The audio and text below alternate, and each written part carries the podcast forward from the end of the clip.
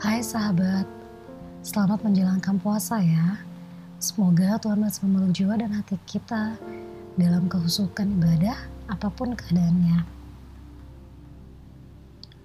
Hari ini sedikit mendung, mengawali pagi dengan berita duka. Seorang karib membawa berita perih tentang kepergian sang ibu. Jujur sih, keluarga ini sudah sangat akrab dengan aku dan teman-teman di kantor, bahkan sudah layak saudara.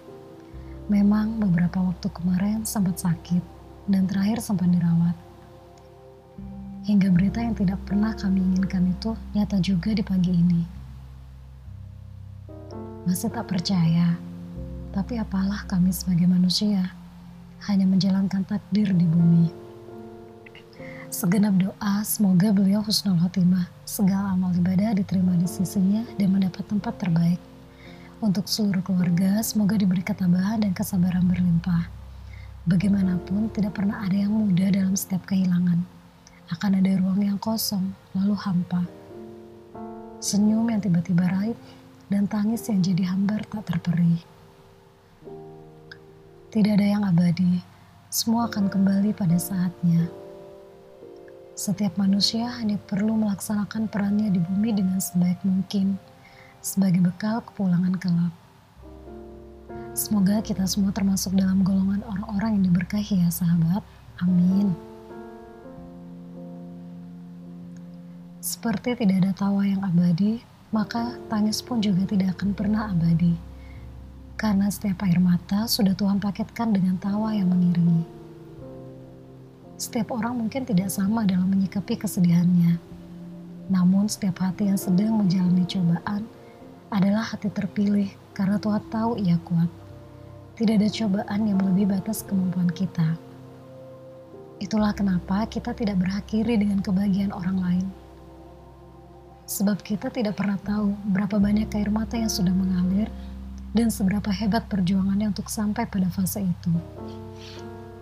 Suka dan duka setiap jiwa tidak sama. Segalanya sesuai dengan batas kemampuannya.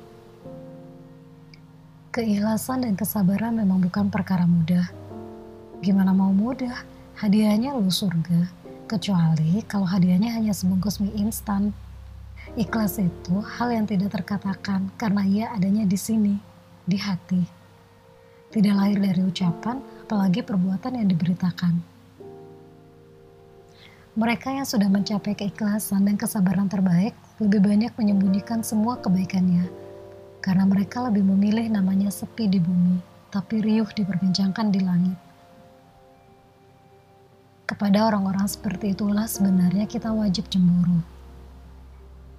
Sahabat, kadang kita perlu berterima kasih pada semua kedukaan yang membuat kita menjadi manusia kuat. Kita perlu berterima kasih pada air mata yang menjadikan kita orang-orang tegar pada sesaknya kenyataan yang membuat kita bisa melihat nikmatnya ke lapangan. Apa pun yang sedang membuat kita ada di posisi terbawah dalam hidup, jangan pernah menyerah ya. Jangan berhenti berharap, sebab Tuhan sedang menyiapkan hidangan lezat selama kita sanggup bersabar dan ikhlas. Oke sahabat podcast, sampai bertemu lagi ya di kisah dan cerita berikutnya. Semoga apa yang kami bagikan bisa menjadi pembelajaran yang indah.